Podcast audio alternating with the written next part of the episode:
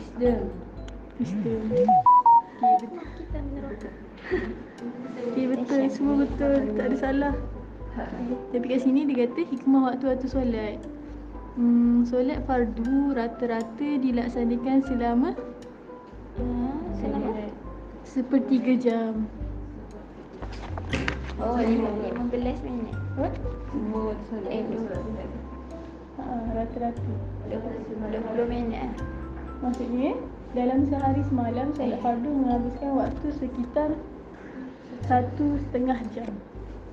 Satu jam setengah je.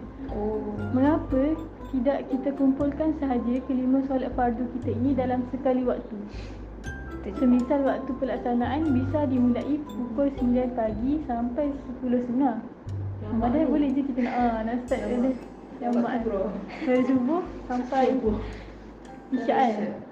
Tapi sehingga seluruh sisa hari bisa kita gunakan untuk aktivitas lainnya. Maksudnya kita hanya peruntukkan satu jam setengah tu Daripada pukul 9 pagi dan 10 setengah pagi tu hanya dengan solat je Tapi sebenarnya bukankah dengan begitu kita sudah menunaikan kewajipan fardu kita kepada Allah?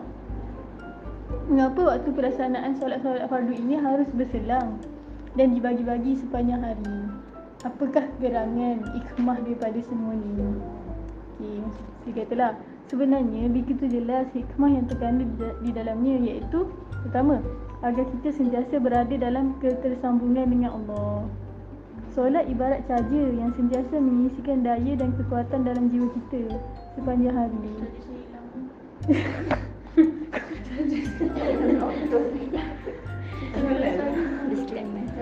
Uh, apa kalau caja awak hilang macam ni? Awak tu. Pejam. Kalau awak Mestilah awak rasa macam Tak keruan kan Nak cari caja kan Even nak pinjam orang pun. Kak Yana nak pinjam. Macam kat ni. kat. Ada.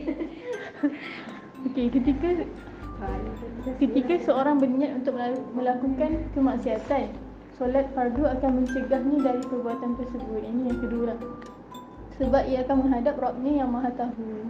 Dalam firman Allah dalam surah Al-Ankabut Bacalah apa yang telah diwahyukan kepadamu Al- Al-Quran Dan dirikanlah solat Sesungguhnya solat itu mencegah dari perbuatan keji dan mungkar Dan sesungguhnya mengingati Allah solat adalah lebih besar keutamaannya dari ibadah-ibadah yang lain dan Allah Maha mengetahui apa yang kamu kerjakan.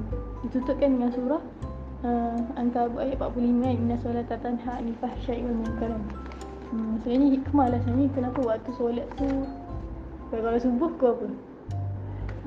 Kau Enam. Lima empat lima kalau maghrib Dan berapa ni? Kalau zuhur satu.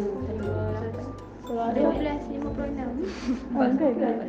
Kalau asar Empat suku. Ada setengah. Eh. Kalau dia apa itu orang baru berapa Kalau duha Kalau dua, tujuh setengah boleh tak? Ah, ya. Sebenarnya, sebenarnya ada lah sebenarnya. Solat ni Ada waktu-waktunya. Kan dia kata tadi Boleh je kita peruntukkan Satu jam setengah Untuk solat Semua solat tu kan.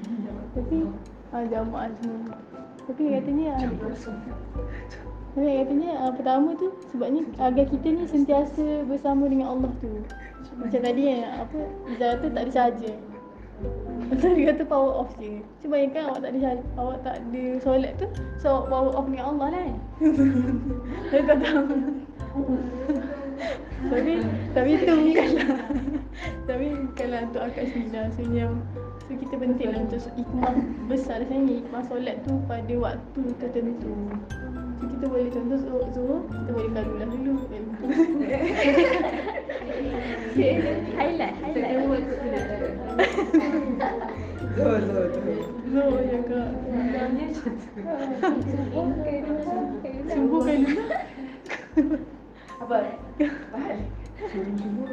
Okay, dan apa solat tu juga boleh mencegah daripada perbuatan keji dan munkar. So selang waktu tu mungkin kita boleh nak buat sesuatu perkara yang keji kan. Dan bila nak datang waktu solat kita boleh stop ah tak jadi nak tak jadi nak kacau kat sikit sebab ni dah start dah dah azan. okay, insya-Allah tu je. InsyaAllah hilang tu. Jom. Jom. Al-Fatihah.